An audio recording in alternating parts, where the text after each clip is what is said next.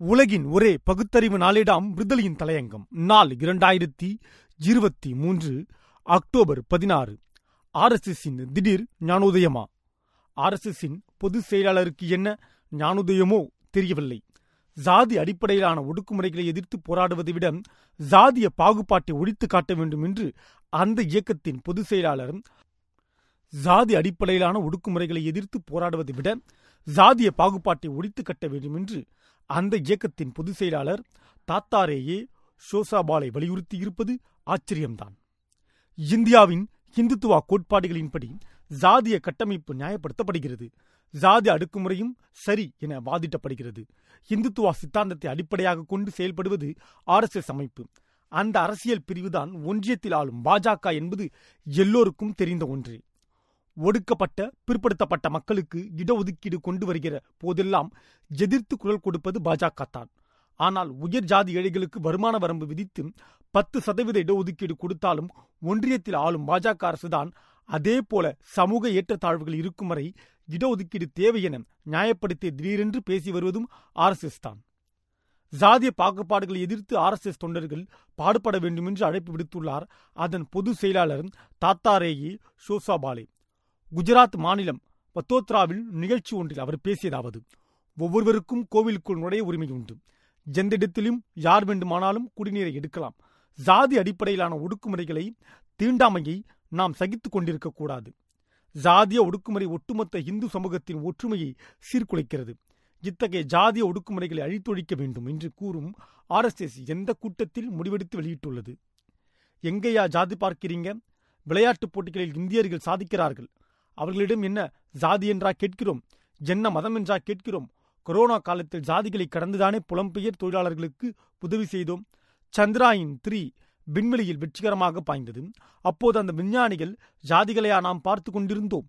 ஒரு பிரச்சனை ஒரு வெற்றியின் போது ஒட்டுமொத்த தேசமும் ஒற்றுமையாக நிற்கிறது என்பதுதான் தேவையானதும் முதுமையானதும் சனாதனம் என்பது என்ன? சனாதன தர்மத்தை ஒழிப்போம் என சிலர் மிரட்டல் விடுக்கின்றனர். இந்துக்களை பற்றி பேசுவதாலேயே ஆர்எஸ்எஸ் இயக்கத்தை மதவாதம் என்கிறார்கள். சனாதன தர்மம் என்பது சடங்குகளை பற்றியதல்ல வழிபாட்டு முறைகளை பற்றியது. கடவுள்களை மனித உறவில் பார்ப்பது பற்றி பேசுவது சனாதனம்.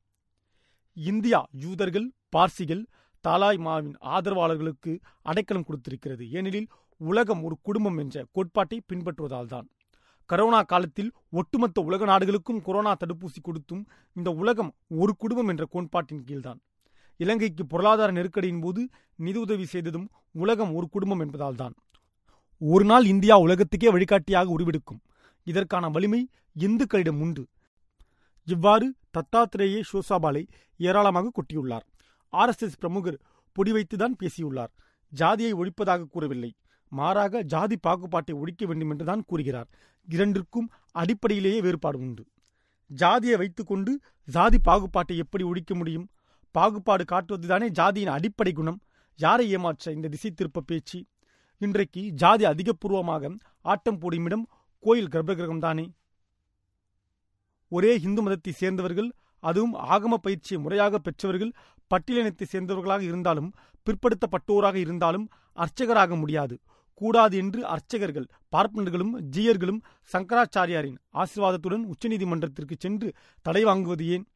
உண்மையிலேயே ஜாதியை ஒழிப்பதுதான் ஆர்எஸ்எஸ்ஸின் பிஜேபியின் கொள்கை என்றால் இந்த வழக்கை எதிர்த்து எதிர்மனு தாக்கல் செய்து வாதாட வேண்டியதுதானே? அனைத்து ஜாதியினருக்கும் அர்ச்சகர் உரிமை. நாங்கள் ஆதரவு தெரிவிக்கிறோம் என்று அதிகாரப்பூர்வமாக பிரகடனப்படுத்த வேண்டியதுதானே? தீண்டாமை சேமகரமானது என்று கூறும் சங்கராச்சாரியார் ஆர்எஸ்எஸ் பிரமுகரின் இந்த குறைந்தபட்ச கருத்தை ஏற்றுக்கொள்கிறாரா? சங்கர மடத்தில் பார்ப்பன் அல்லாதார் ஒரு சிப்பந்தியாக கூட பணியாற்ற அனுமதி உண்டா? தேர்தல் நேரத்தில் மக்களை குழப்ப இப்படி ஆளுக்கு ஒருவர் ஆர்எஸ்எஸ் பிரமுகர்கள் பேசுவதைக் கண்டு ஏமாந்து விடக்கூடாது எச்சரிக்கையாக இருக்க வேண்டும். சாதி இல்லை என்றால் இந்து மதமே கிடையாது என்று சட்ட நிபுணர் முல்லர் கூறியது நினைவில் இருக்கட்டும். ஓகேவாண்ணா